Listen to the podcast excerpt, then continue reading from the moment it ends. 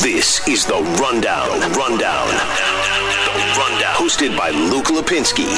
98.7 FM. Arizona's sports station.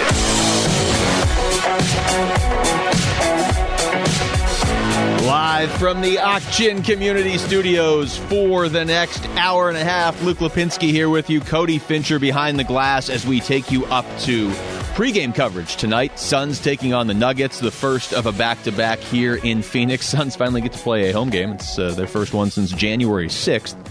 Uh, we'll obviously get into that a lot throughout the show tonight.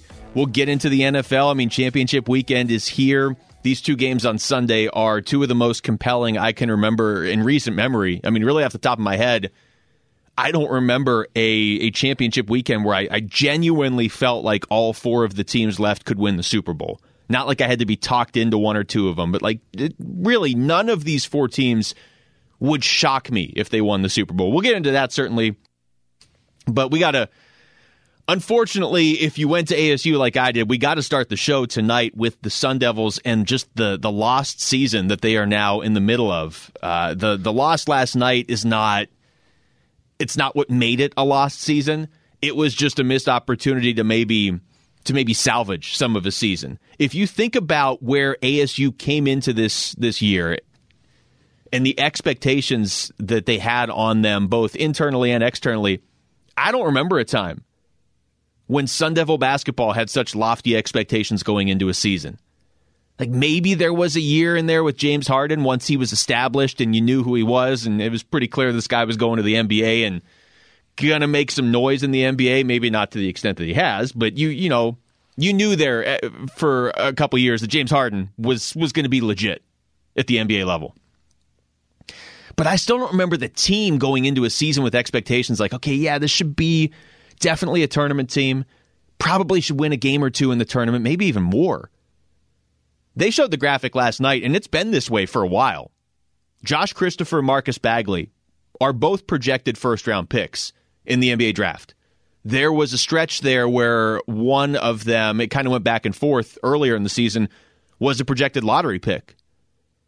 And the last first round pick for an ASU player was James Harden. So we're going back a while. You have two guys projected in the first round, and you're four and seven. Now, last game, last night's game specifically against U of A, like I said, it, it wasn't what made this a lost season. If they were eight and three right now, but they had just lost to U of A, okay, well, big deal. Like U of A is decent, but ASU is not eight and three. This has been just an absolute lost season. And when you're talking about having NBA talent on your roster, and Josh Christopher and Marcus Bagley specifically. I'm just talking about those guys specifically because you're only going to have them for this year. And some of this isn't ASU's fault. I mean, uh, look, everybody's going through stuff this this year slash you know athletic sports season that is out of their control. It's not ASU's fault they had a bunch of games canceled or postponed. Maybe they can fit them at the end of the year, some of them. But I mean, that clearly messed with their rhythm. But they haven't won a basketball game in well over a month. Their last win was over GCU on December 13th. That was a game that was almost lost in the shuffle because the Cardinals were playing that weekend. I remember that. I remember I remember getting ready to do the post game show for the Cardinals, and I had ASU GCU on just on like a side TV just just so I could keep an eye on it, and I don't even feel like anybody else was watching it. That was their last win. Started the year four and two, now four and seven, so zero oh and five since December 13th. They've also had five games postponed. Last night, like I said, is not the reason that this is a lost season, but it was sure symbolic of it. And Bobby Hurley was uh, he was not happy afterwards. I could sit here and talk about our turnovers in the first half and you know some other things that I wasn't pleased with about our performance, but I thought we played a winning game and that Remy Martin deserved to go to the free throw line because he was fouled in the restricted area. Yeah, the end of the game he's talking about the foul on Remy Martin that uh, ASU had a chance basically to run the clock down to what it was like a second and a half, two seconds or whatever on the final possession. Remy saw an opening and went for it. I mean, ultimately, you you do really you want to make sure you run the clock down there as much as you can. But he thought he had a clear uh, path to to giving ASU an 84-82 lead. Was he fouled? Yeah, absolutely, he was. But it's the Pac-12, man. Like Pac-12 officiating has has been awful for as long as I can remember, and it goes for your team and against your team. That's just we've all accepted it, right? U of A fans have accepted it. ASU fans have accepted it. Uh, I'm sure they talk about it in all the other schools and, and fan bases around the Pac-12 too. Now, I remember being upset to the point where I felt sorry for the two innocent teams that weren't in the Pac 12 that got Pac 12 officials for a tournament game a couple years ago. It's like, well, you don't know what you're in for. And, and shockingly, it was not officiated well. That's. I, don't like the school of thought of like, well, you know, if, if it's a bad call at the end of a game, you should, you should have won by more. Like, yeah, okay. But in this case, it was bad calls both ways all game. That's it's not why ASU lost. And and as much as I don't like that mindset or that frame of mind, like why should one team have to win by more than the other? It it does hold more weight in a basketball argument because there's just so many fouls over the course of a game, and some of them are just not good calls. Like a couple years ago when the Saints lost in the NFC Championship on that that horrible uh, non-call against the Rams, and everybody's like, "Well, you know, you should have won the game before that." Yeah, okay, that's not two of the best teams in the NFC. It's going to be close. It's going to come down to the end. The officials need to do their job. ASU last night, was it a missed call? Yeah, it was a terrible missed call. It was obvious when it happened, but it's not why ASU lost. And if you're the Sun Devils, you got to flip it around here because at this point, your only definitively meaningful game left on the schedule is Monday against U of A. A game that was supposed to be March 6th. It got moved up so that both schools could have that last week open to potentially reschedule some of these postponed games. And you know, in theory, it's like, okay, well, we, we know we're healthy, we know you're healthy. Let's play these games basically back to back if we can. So ASU gets U of A in Tucson on Monday, and you know the season. It's is it still salvageable? You got to go on a run. You're going to have to go on a run. I mean, it's unacceptable for this ASU team to not make the tournament. Are, are, is some of this bad luck? Yeah, absolutely. They had a ton of games postponed, more than than than most teams. But at the same time, you can't lose to UTEP before all those games got postponed. You can't let a seven point lead slip away in the final minutes last night against U of A. ASU's got to find a way to get this back on track in a hurry. But in terms of individual games, the only one left that you look at and you're like, okay, at least win that one is the U of A game on Monday. It's going to take a lot more than one win to make the tournament and get where ASU wants to go, and quite frankly, where they should go this year. But the one on Monday is you have to have that one now. You have to. We saw it in football, right? I mean, the, the entire football season was lost for ASU, and that wasn't even their fault. But there was at least some redemption in going out there and embarrassing U of A in the Territorial Cup. You got to win that game on Monday. That's why last night was a missed opportunity because at least if you won that, you're like, okay, beat U of A on our home court. Maybe we can we can use that to catapult ourselves forward. But right now, the Sun Devils, it's like you see the talent but you're not seeing wins. All right, let's get into the rapid reaction. The Rundown Rapid Reaction. Rapid Reaction. Reacting to today's top three trending sports stories.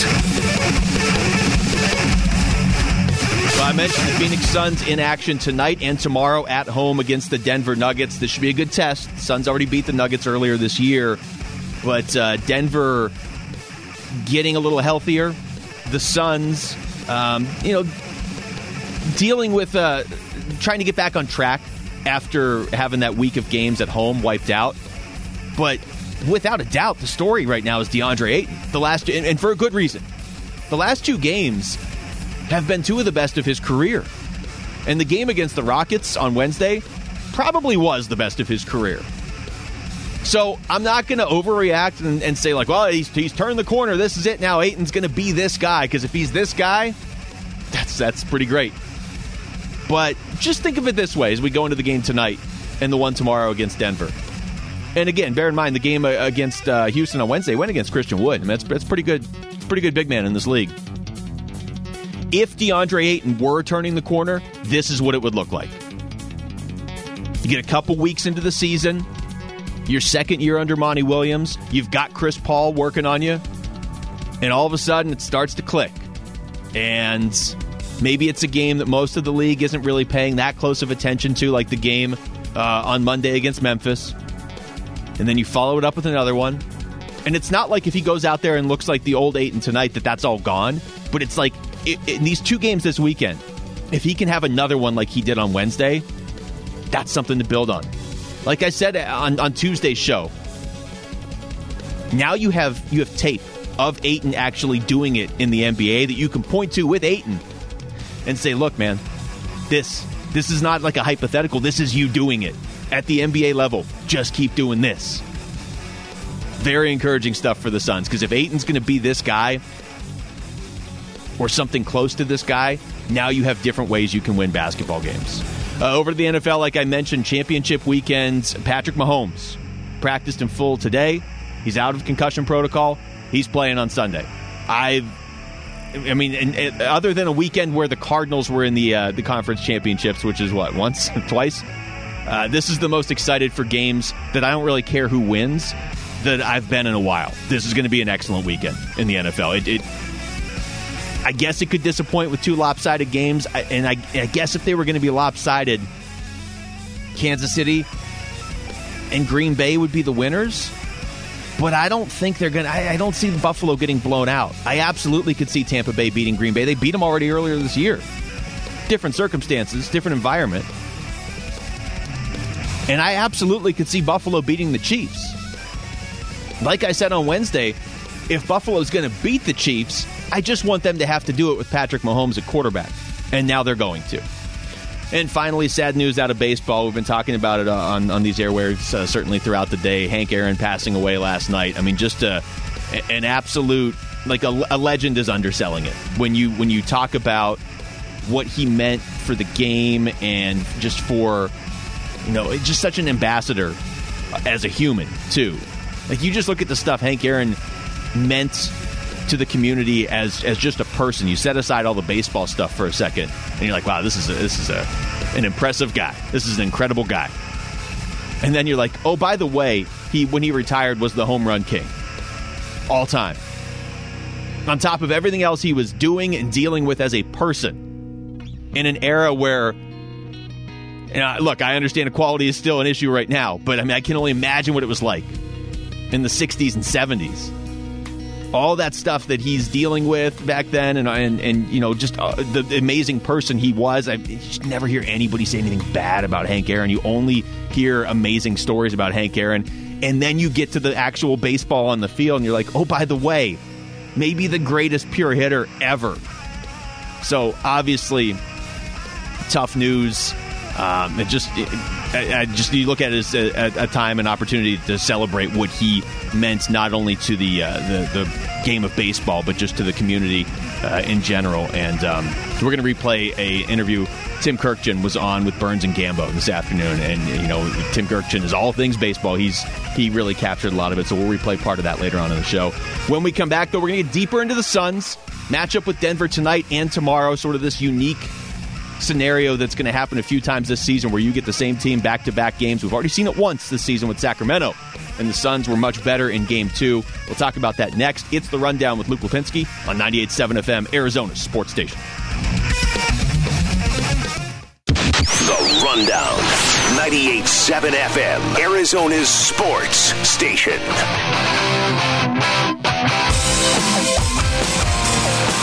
Welcome back to the show. Luke Lapinski here with you. The NFL is going to narrow its field of Super Bowl contenders down to just two on Sunday. And as I said last segment, I cannot remember a time being this excited for the final four teams. You got Buccaneers Packers at 1 o'clock on Sunday, and then Bills Chiefs, the evening game, Sunday night, supposed to start at 440. Let's start, I guess, with Buccaneers Packers. And one of the things that for the longest time I've kind of gotten sick of in the NFL because I mean it's just it's it's overplayed. It's you know they make such a big deal out of the quarterback matchups, and I get it's the most important position on the field and the most important position in sports. I get all that, but so many times they diminish the value of everybody else on the team when they do that, whether it's intentional or not. All those years where it was Tom Brady versus Peyton Manning. It was it was always like, well, Brady's the better quarterback because his team wins, and and, and Peyton's not as good, and you know whatever. Like at the end of the day, now Tom Brady has all these Super Bowl rings, so it's tough to argue with that. But in this particular game, I love the quarterback matchup because for as long as Tom Brady has been in the league, and as long as Aaron Rodgers has been in the league, They've only met three times, and they were all regular season games. I mean, obviously, Brady was in New England, and the Packers never played the Patriots in the Super Bowl. I said this earlier in the week. All due respect to Tom Brady, just the eye test, just watching these guys play, the best quarterback I have ever watched play is Aaron Rodgers. I just feel like just watching him, I'm like, okay, that's the guy. Like that, that's nobody's. He's the best quarterback in the league. When he wants to make a throw, he can make it wherever it is on the field, decisively. He rarely gets intercepted. And for the longest time, he really didn't have a lot of weapons. Even this past draft, they took his backup quarterback and his eventual replacement instead of giving him weapons to try and get over the hump and win him a second Super Bowl. But I say all that knowing full well Tom Brady's got the wins. He's got the rings. He is the greatest quarterback of all time. He is the most accomplished quarterback of all time. You really can't argue it. But where I always kind of get frustrated with the conversation is it's like, well, you know, he's, he's six times better than Aaron Rodgers. He's got six rings. Rodgers got one. Eh, no. Mike McCarthy, I feel like, held Aaron Rodgers back for a long time. I feel like they didn't put a lot of good pieces around him. And now he's got the weapons. Brady's got plenty of weapons in Tampa, too. I just, I, I want to see this. I think a lot of people want to see this matchup because this is not the same old matchup between two quarterbacks. And we're going to talk about how how you know it's it's we're to it, this is the 17th meeting and they're 12th in the playoffs and here we go again. Like there's yeah, great. There's a time and a place for that. But this game more than any other in a long time to me is about the quarterbacks because we've just never seen these two first ballot Hall of Famers really match up with anything on the line. Now, you know, Brady Brady wins, he's going for his seventh Super Bowl and trying to do it without Bill Belichick. In a weird way, Tom Brady still has something to prove in these playoffs. All these quarterbacks do. There's a story up on NFL.com who needs this ring the most. And they had Rodgers one and they had Brady two, just ranking the quarterbacks.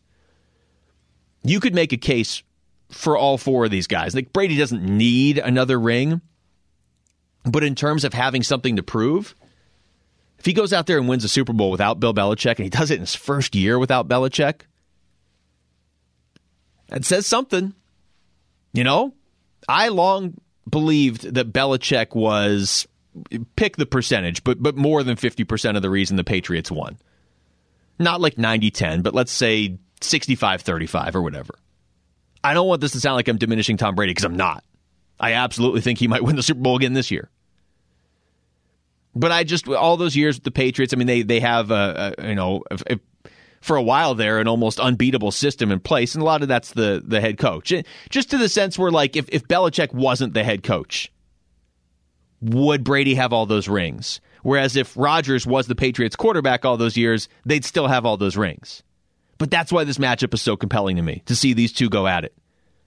Rodgers to me has the most on the line here in these next couple weeks because he's better than a quarterback that retires with just one Super Bowl. I mean, he's got the Super Bowl, so you can't you can't hang that over him and be like, well, he never won the big game. He has.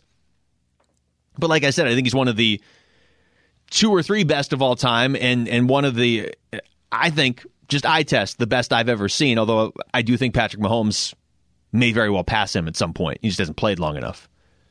So Rodgers has the most on the line this weekend and in a couple weeks when they when they play the Super Bowl if he goes that far.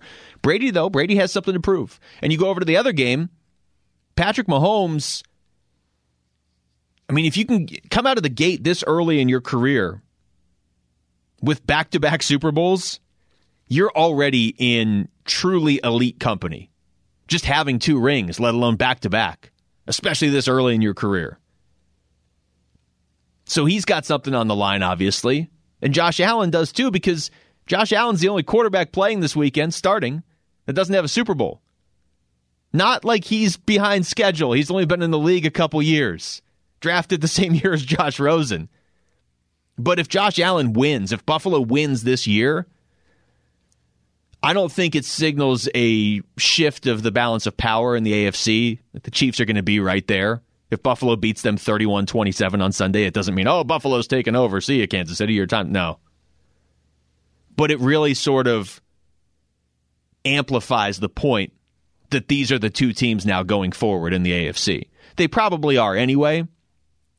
But if Buffalo could actually win a Super Bowl, aside from what that does for that fan base and that city, that organization that has been there but has never won, I mean, Josh Allen becomes the most popular person in like the history of Buffalo if he wins them a Super Bowl. Just a lot on the line this weekend. More, I feel like more than just okay. Here's four teams, and uh, one of them will maybe win the Super Bowl in two weeks, and another one will get there and play. Like it's there's always something on the line when you get to this point in the season. I get that, but you're talking about legacies of some of the greatest quarterbacks of all time. With all due respect to Josh Allen, we could be looking back in 15 years, let's say, and saying Brady, Rodgers, and Mahomes are the three greatest quarterbacks of all time. That's absolutely a realistic possibility. Like I just told you, Brady's got the numbers. Rodgers, to me, is right there, and I think Mahomes can pass Rodgers someday. Mahomes does stuff that I, have never even seen Rodgers do, and Rodgers does a lot of stuff on the field I haven't seen any other quarterbacks do consistently. So think about that having three, maybe the three greatest quarterbacks of all time facing off in championship weekend. And Josh Allen is, I mean, like I said, Josh Allen's new to this, and he he's right there with these guys. Not you know, not in terms of legacy. Nobody's going to match Brady and Rodgers in that respect, but just watch Mahomes for a couple years, and we're all like, okay, well, that guy's one of the best of all time. He's just got to keep playing. Just got to keep doing it. The scary thought when he when he went down in that game against Cleveland last weekend was like it wasn't just okay. Well, what if he can't play next week against Buffalo? It's like okay. I mean, it just looked bad. You don't want to see somebody stumbling off the field like that. I mean, we've seen players in the past couple years be like, "I look, I'm not going to mess with head injuries. I'm just going to retire." Not like Patrick Mahomes is going to do that, but you just you don't want you don't want anybody racking up head injuries. But I mean, Patrick Mahomes is very clearly the face of this league right now and should be for the next 15 years. If he plays as long as Brady, he'll be the face of the league for the next 20 years. So, yeah, very exciting football this week. And I hope it doesn't disappoint after all this. Otherwise, I'm going to destroy this segment of radio and pretend it never happened if, if it's two lopsided games going into the, uh, the Super Bowl. But I don't think there is a bad Super Bowl matchup. We talked about it earlier this week. Green Bay, Kansas City would be great, but Buffalo, Tampa would be great. I mean, there's there's not there isn't a bad combination, and we all know there have been plenty of years in the past where you're like, all right, if this team wins, like I got to watch because it's the Super Bowl, but I don't really want to watch. I don't want to watch the Patriots win again. I don't want to watch the Patriots play some team that doesn't belong on the field with them. This team's boring. That team doesn't deserve. It. There's none of that this year. These to me are the four best teams, and that doesn't usually work out that way. And when you start to when you start to work in the angles of upside and being the face of the league and the future of the league and you know what this could mean for the Bills and what this means for the legacies of Tom Brady and Aaron Rodgers. Some compelling storylines this weekend.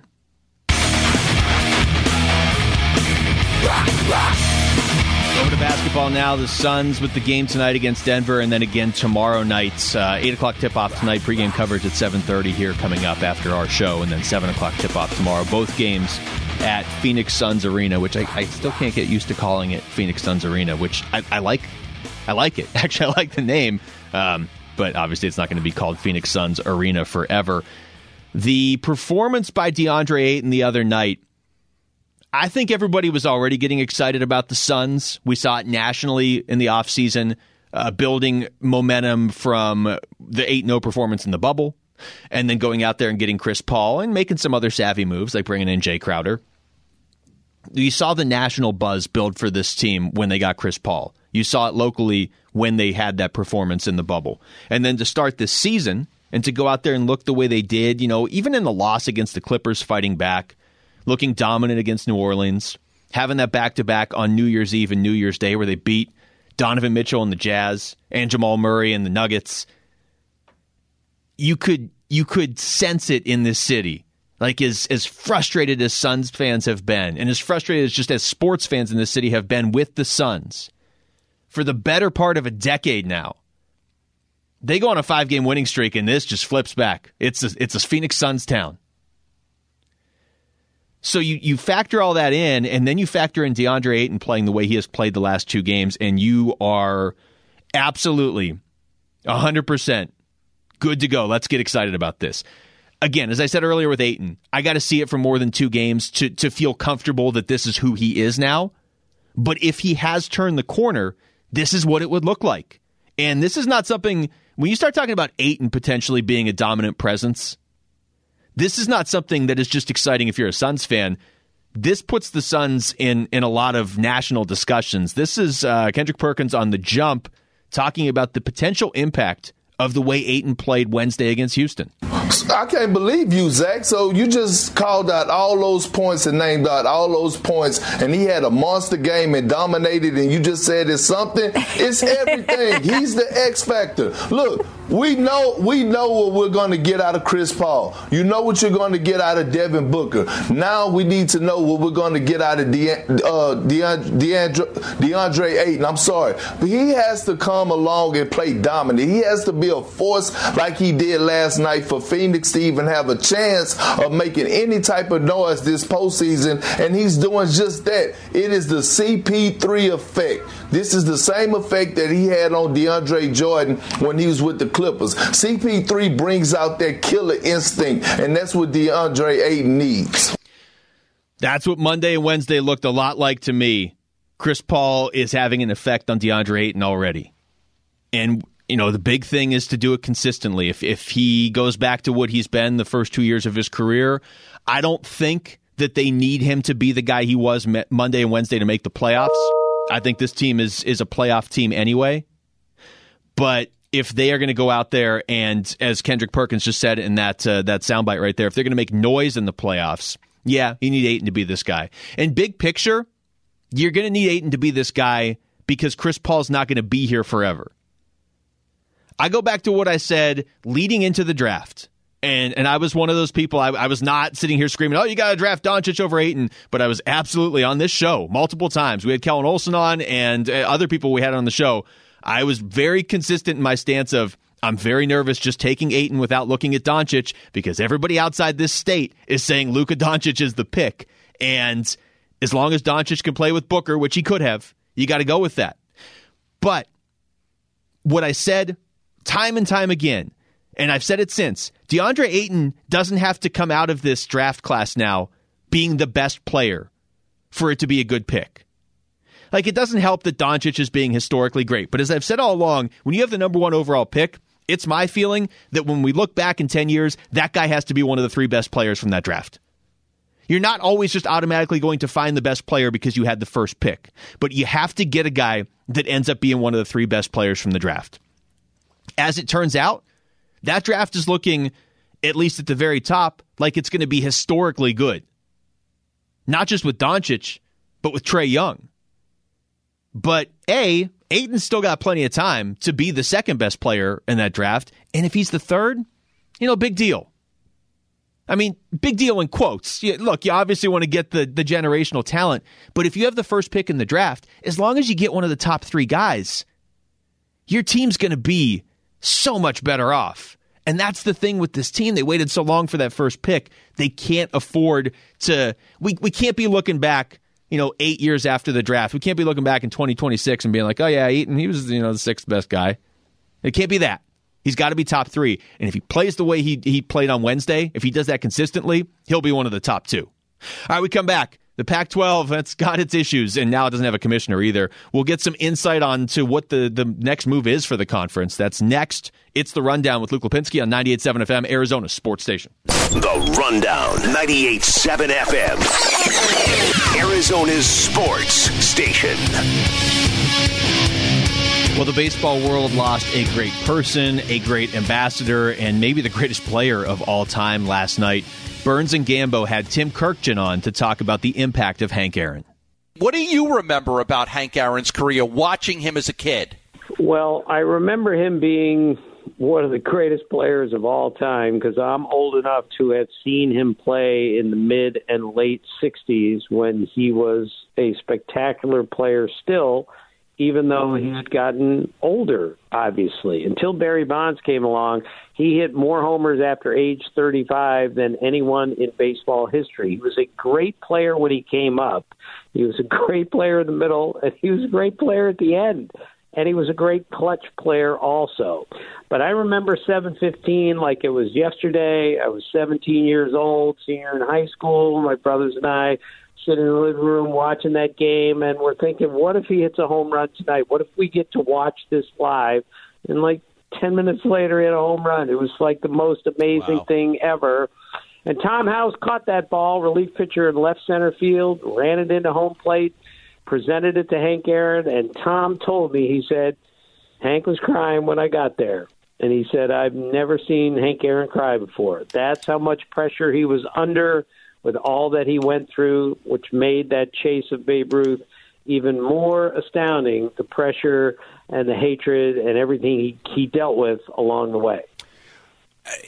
and I want to compare what he went through in chasing Babe Ruth to what Roger Maris went through in chasing Babe Ruth, with the obvious distinction that you know black, uh, that that Hank Aaron was a was a black man, an African American, chasing Babe Ruth's record. But there was a tremendous amount of pressure on Roger Maris when he was going for that record. People just loved and adored Babe Ruth, but Hank Aaron with the death threats and keeping all those letters, uh, you know, you you obviously remember both of those. What can you tell me, and how do you compare the two?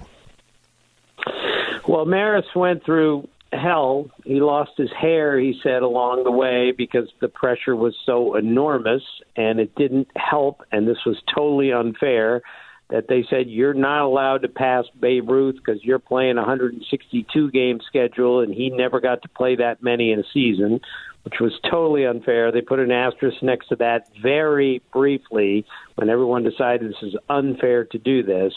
So no matter what Maris went through, what Hank Aaron went through was more difficult, obviously because of the race factor, which was significant. I've talked. I talked to Hank about that. I talked to Dusty Baker about that. But the amazing thing about it all is that Hank never really kept it like hanging on him all the time.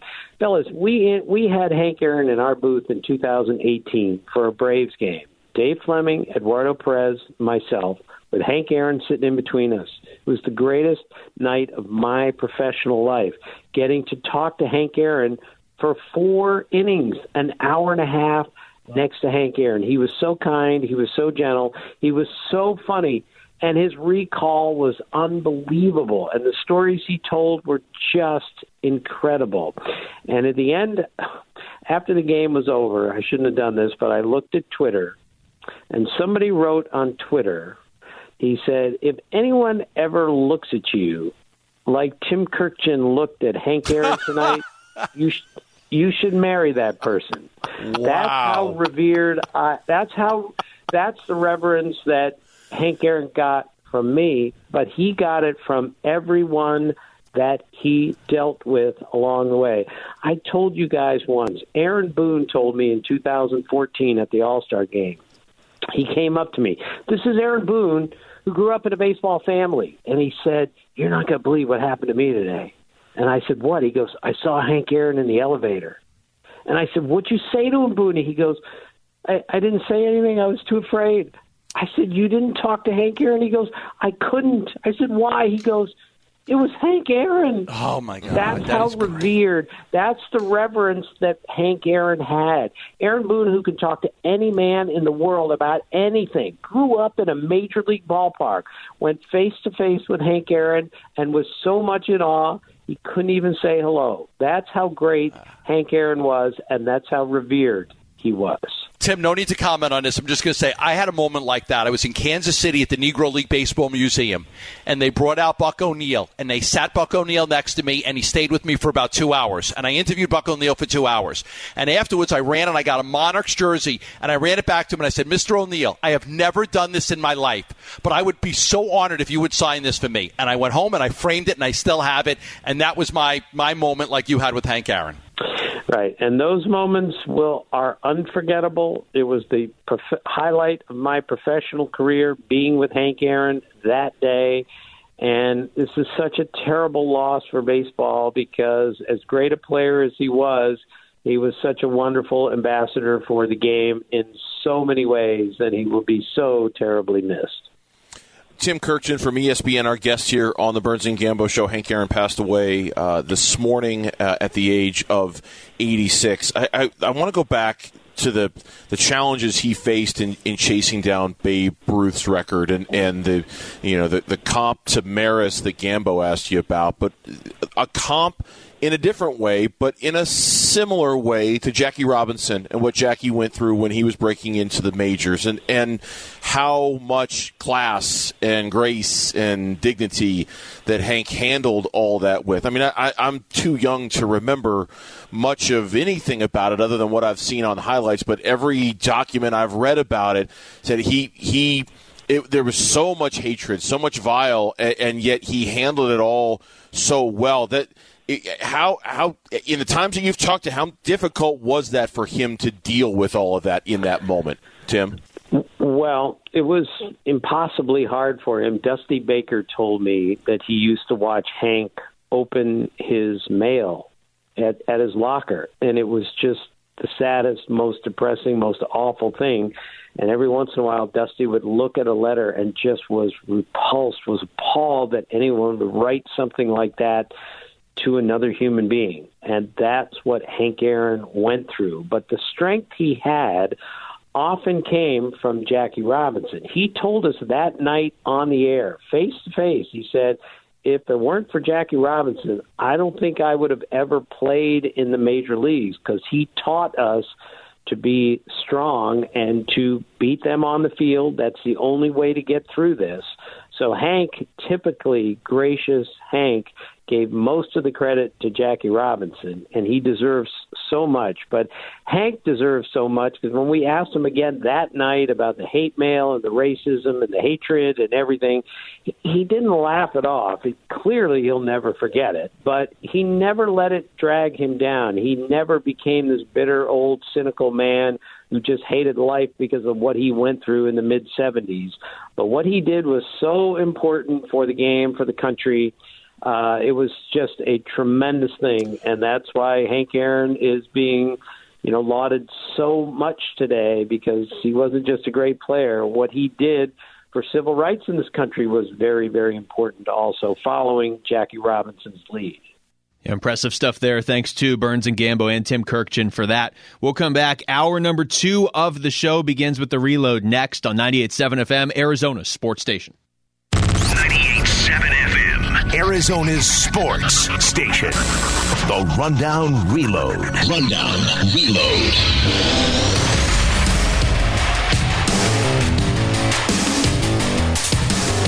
Hour number two of the show, live from the Ak-Chin Community Studios. Luke Lapinski here, Cody Fincher, the bear behind the glass. It is the reload. Let's start with ASU basketball last night. It's U of A basketball as well. In fact, maybe we should be calling it U of A basketball. They won the game 84 82 over the Sun Devils. Just a gut punch for ASU in a, in a season of gut punches. They lose, they drop to 4 and 7. They had a seven point lead late in this game. Uh, the last series of events was Remy Martin you know he was instructed to run out as much clock as he could. They basically could run it down to about two seconds on their last possession of a tied game ASU could have, and then you know you fire up a shot. Worst case, you're going to overtime unless U of A grabs the rebound and somehow just chucks it down the court and it goes in. So that last drive, you're essentially playing for worst case we tie. Uh, if we are able to score here, we win. And Remy thought he had a good lane to the hoop. It looked like he did. He ended up getting obstructed on the way, and he got fouled on the way. Uh, it was a game that was not officiated well, shockingly, on either side. It's not an excuse for ASU uh, to lose. It, it's it's terrible timing when there's a horrible call at right at the very end. Obviously, when all the uh, the point of emphasis and all the focus is on that moment. U of A ends up getting the ball coming down, and they score on a basically a putback slash tip in as time expires. They reviewed it, but it was it was good. It was legitimately good. Bobby Hurley uh, not happy afterwards with the officiating. He had this to say: "We deserve to win the basketball game tonight."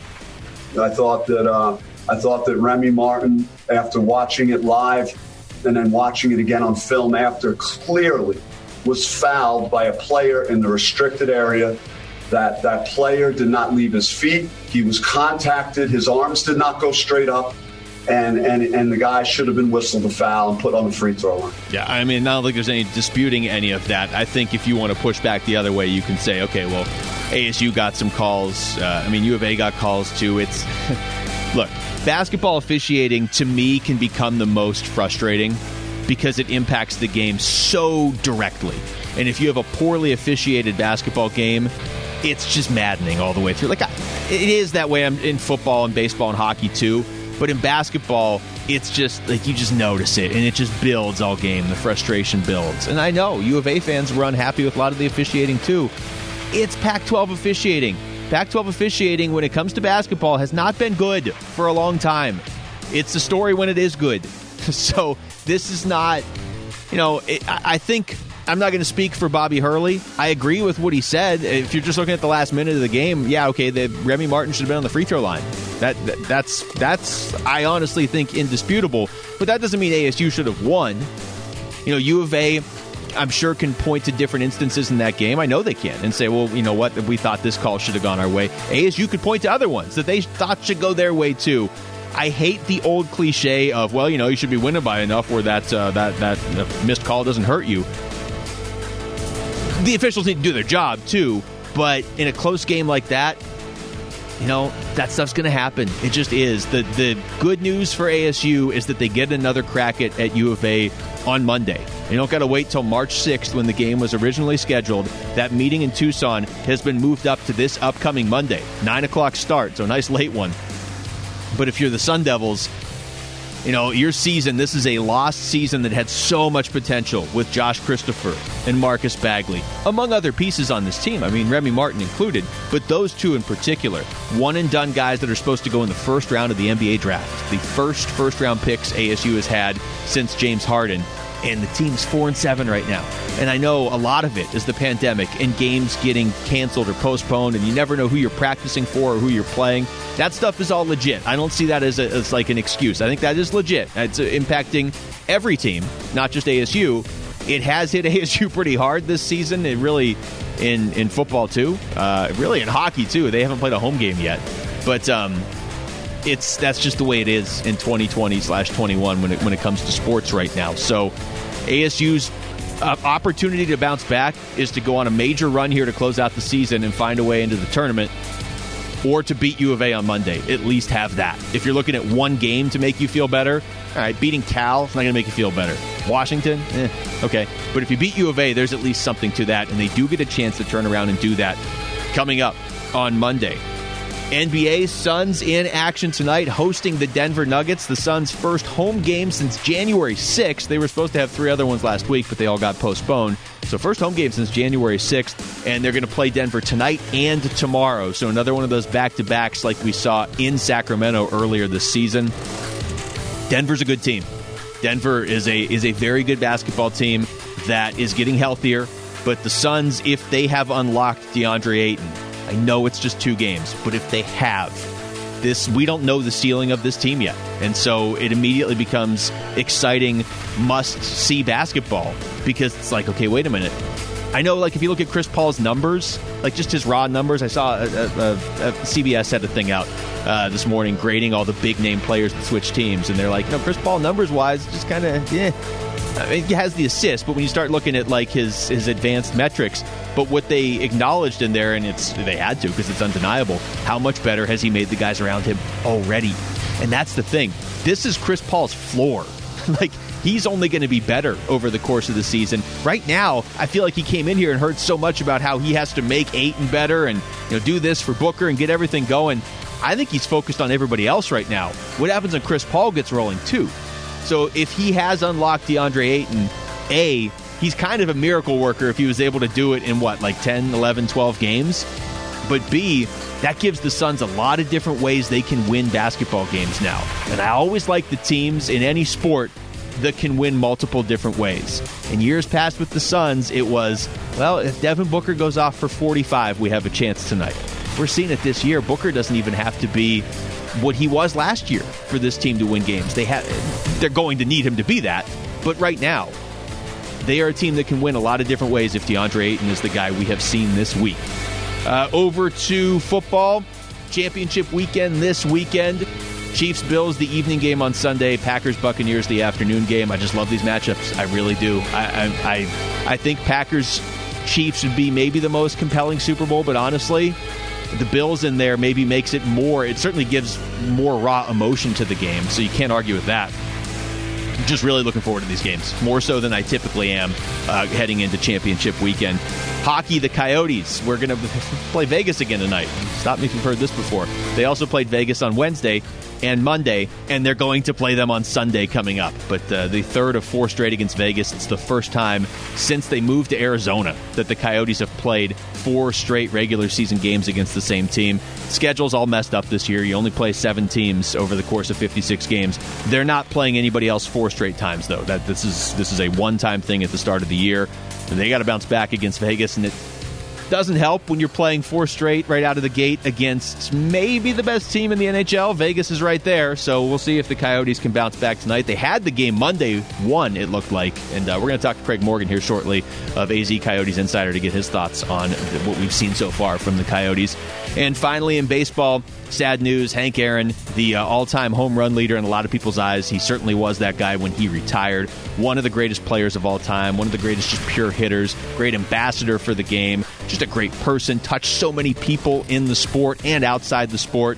Passes away last night, so tough run for Major League Baseball losing Tommy Lasorda and Don Sutton and Hank Aaron in such close proximity. But uh, that's uh, you just on a day like this, you just kind of take the opportunity to remember what a guy like that did and what his impact was. And you know, for somebody like me that that wasn't born yet when he was when he was playing the game it's kind of an opportunity to go out there and just talk to people who got to see him play and have stories. And we played some of the Tim Kurkjian audio uh, earlier in the show, just stuff like that to kind of educate yourself on the impact this guy had. All right, we'll come back. We're going to talk to Craig Morgan and get some thoughts on what the Coyotes need to do to start beating Vegas, because that's obviously a big part of their schedule now. That's next. It's the Rundown with Luke Lapinski on 98.7 FM, Arizona Sports Station.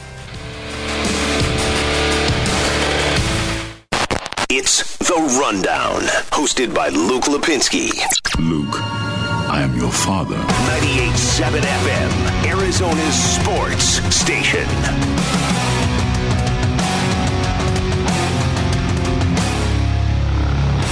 All right, welcome back to the show. Joined now on the Coulter Automotive Group Sports Line by Craig Morgan, the creator and uh, writer. Can I call you lead writer of AZ Coyotes Insider? I guess you're the only writer on AZ Coyotes Insider. I prefer czar. Okay. Is that okay? Coyotes insider czar Craig Morgan. Uh, yeah, look, if you're a hockey fan in this city, you know Craig Morgan is the guy to turn to with uh, with any and all of your Coyotes news and needs. So we figured, hey, the Coyotes are playing tonight, fifth game of the season. Most of them have been against Vegas, and they'll play again on Vegas uh, against Vegas on Sunday. So let's start there, Craig. Of all the teams to have to play four straight times in your first six games, Vegas maybe isn't the best one. Definitely not. Like I, I put Vegas and Dallas in in that group, and that's about it. Yeah, it's just they're big, they're heavy. They it's not a good matchup for the Coyotes, and well, I mean. It, they they played well in that first game. I thought they had a chance to win it. Really, they had so many chances to get that 3-0 lead, and I think that would have made a difference, and they probably would have won that game. But then that second game, I mean, they had a quick start, but as soon as Vegas scored that first goal, man, it was it was a one sided game. Yeah, um, that dynamic we don't know it entirely how it's going to play out this season. Obviously, this is the only time they play the same team four straight times. It's the first time they've ever done it in the regular season. But all of their games are in pairs this year. So this one in particular, it sort of feels like a playoff series, even though it's the start of the season. But just that dynamic of playing the same team over and over and over again. Even if we're not going to see four straight again this season, every every matchup's going to be back to backs or you know two games in three days against the same team how does that, in your mind, impact the the team on the ice, and how how much more emphasis does it put on coaching? Well, yeah, there's because there's adjustments from game to game, so I, I definitely think you see more of it there. It, it as, as everybody has said, it feels more like a, a mini playoff series. So you get familiar with the team, you you get to know their tendencies because you're playing them back to back to back to back games in this case. So yeah, you have to make some more adjustments. You have to make adjustments as a player too, though, because you have to re- recognize what teams are trying to do to you. So maybe in some ways it helps you because you know what to expect. But I don't know. I, I when I look at a series like I, from a production standpoint, I, I don't feel like you can go into like this four game series and get anything less than three points and and feel that you're surviving. Uh, and they've already obviously given away four points. Um, I thought they should have at least gotten one out of that first game. So they're in a, a tough spot here. They they have to uh, have some success in these two games at home. Yeah, Vegas is so relentless. To your point, it, to be up two nothing with 23 minutes left in that game uh, earlier this week. That's now looking back, it's like you, you kind of had to have that that one because it doesn't seem like Vegas is going to let up here at all. Uh, the game tonight, a little bit of a different look, and we're going to get a closer look at the main prospects in the Coyotes system in this one. Let's start with Victor Soderstrom, a guy I wasn't sure how much, if any, we were really going to see play at the NHL level this year. What do you think about the move to get him in the lineup? Obviously, Oliver Ekman Larsson is out. Yeah, that's that's a factor. There are several factors here. Uh, you know, I, I don't know that they would have played Victor this season if several of these factors that I'm talking about now hadn't cropped up. Oliver being out is, is obviously a huge one. Um, but also, when you look at the production that they're getting from their blue line, blue line right now, other than Jakob Chychrun, they have one point from the five other defensemen that have played that aren't named Oliver Ekman Larsson. So that's a problem. I mean, you, you pay, first of all, you pay this blue line a lot of money. So you expect some production from them. They haven't been able to do it. They haven't been able to get any, anything from that weak side D that they like to activate. And you saw the value of it against Vegas. I mean, they got two goals from Shea Theodore and one from Alex Pietrangelo. So they're going to try it for that reason alone. They need to find out what they've gotten him. They're they're going to make it kind of a little experiment, I think. Here, we'll see how he handles it. Obviously, he's got some defensive details to work on, but they know he's a good puck mover. They know he can uh, work a, a power play, and he's going to see some time there. Look, if it doesn't work out after a few games, they can always send him down to Tucson, and he can develop there, and that's that's fine. That if that's if that's the case, nobody should be angry about that. They have to make sure that they're not forcing these prospects into these situations too quickly. But here we are. Victor Soderstrom's going to make his NHL debut tonight. Yeah, and look, 19 years old playing defense at the NHL level. I mean, what I have seen of him, he he looks pretty smooth. He looks pretty confident um, and just sort of comfortable out there. But that's going to be different when you've got Mark Stone and Max Pacioretty and, and Vegas running at you uh, with with everybody watching at the NHL level. Uh, but that's the key, right? I mean, you have to remember how young he is, and also when you're playing defense, usually it takes you a couple years to break into the league and really make an impact consistently. Yeah, it, it, that's definitely true. For by and large, there are very few guys at that position. I think it's the most difficult position in the game. So he's got his challenge. Like you said, they're playing Vegas too, a big, heavy team.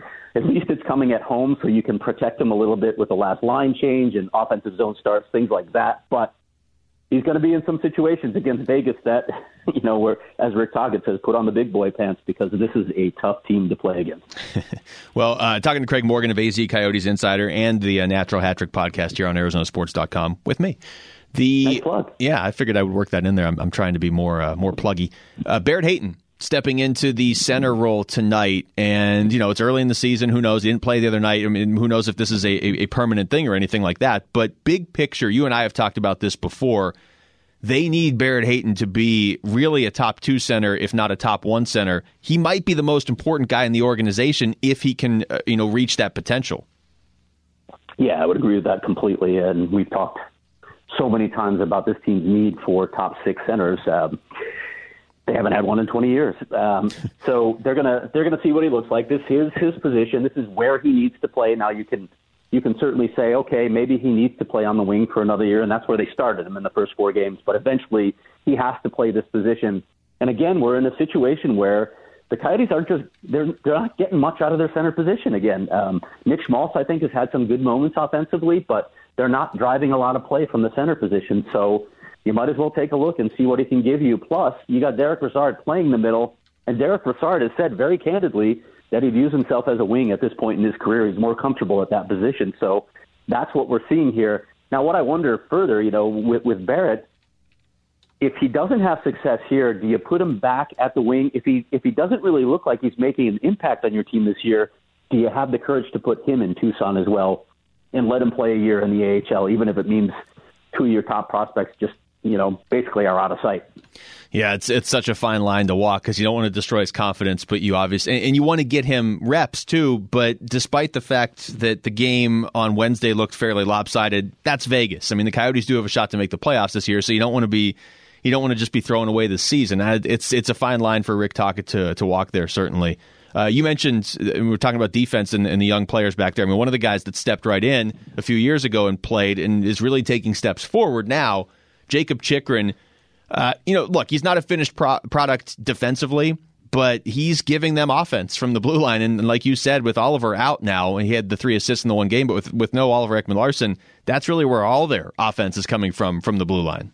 Yeah, it is. I think he was tied for second among NHL defensemen in points going into last night's games. I did look at the update, but I also looked at you know there's one of one of the key stats that a lot of people will look at is expected goals, and I think he was second in that category as well per Natural Stat Trick. So that's that's a good sign. He's generating offense. They need more of that from Jakob Chychrun. He is, as we know, really gifted at jumping up into the plate. He's got that big shot, which he has to get through more. He's getting too many blocks right now, but it's a good sign. You know, they needed him to take take a step forward. I thought he had a good regular season last year, but he slipped a bit in the playoff bubble. So for him to get off to a, a, good start is a good sign for them. Another guy you figure this team is building around, uh, Conor Garland, who he was he was a fan favorite before he ever really stepped into the lineup for the Coyotes, and then then when he did, I, I think most people, I think maybe even Rick Tocchet thought like, okay, this guy will be a third or a fourth liner you know, he led the team in goals last year, and so far out of the gate this year, he really has been the driving force on offense. Phil Kessel has the four goals, but Conor Garland's really been a major focal point of the offense. No question, he's been a catalyst for their offense. I think he's he looks even better than he did last year, and and he talked about it. Uh, you know, when we had him on the podcast, he talked about trying to be a more complete player, pr- trying to be a better distributor, and and trying to be more cognizant of all you know all situations on the ice, even you know his play away from the puck so that he can get more minutes. He's getting that, and he's making the most of it right now. I mean, Luke, there have been some plays already in these first four games where I just my jaw drops watching him. There was one where he was in the corner and he just changed directions like four times, and it was just unbelievable to watch. He's an electric player. Yeah, his ability to change directions, it looks like a video game when you see him do it. When, when, he, when he's like when he's on his game.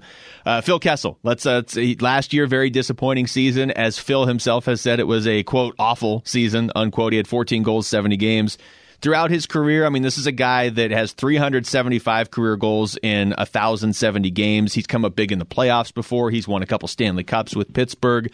Last year, you hope if you're the Coyotes, fingers crossed, that that was the outlier, that it was an anomaly. And so far this season, four goals in four games. Yeah, and and I think some of that we'll see if it has something to do with it. You know, you never know because you're not there for the training. But it looked like Phil committed himself to a little more training this offseason than he has in the past. You know, he's he, he's gotten away with just doing what he needs to do because he's Phil Kessel and he can score goals. But he had a, a really bad year last year, and I, I talked to the guy, the the trainer that he worked with, Tommy Powers, who used to work with the Coyotes, and he said he was there every day. He was asking for extra stuff. He he trained like he hadn't trained before, and we'll see if it has an effect long term in this season. But clearly, he's off to a good start, and the Coyotes need him to score goals. He has to be scoring goals when he's on the ice. That's why he's here. Uh, Craig Morgan of AZ Coyotes Insider. Last one for you, Craig. Clayton Keller off to a, a, good start uh, in the at least in the San Jose games. Kind of disappeared a little bit so far against Vegas. What uh, what is the key in your mind for him this season? I mean, he's making a lot more money now. If I if I start to read off the list of players around the league that Clayton Keller has a bigger cap hit than, it's staggering. I mean, it's some of the better players in the NHL. How do you feel like he'll respond to the additional pressure he has now making that money? I don't know how he'll respond. It seemed like he did the right things in the off season. I like the way he started. I even like the way he played in the playoff bubble last year.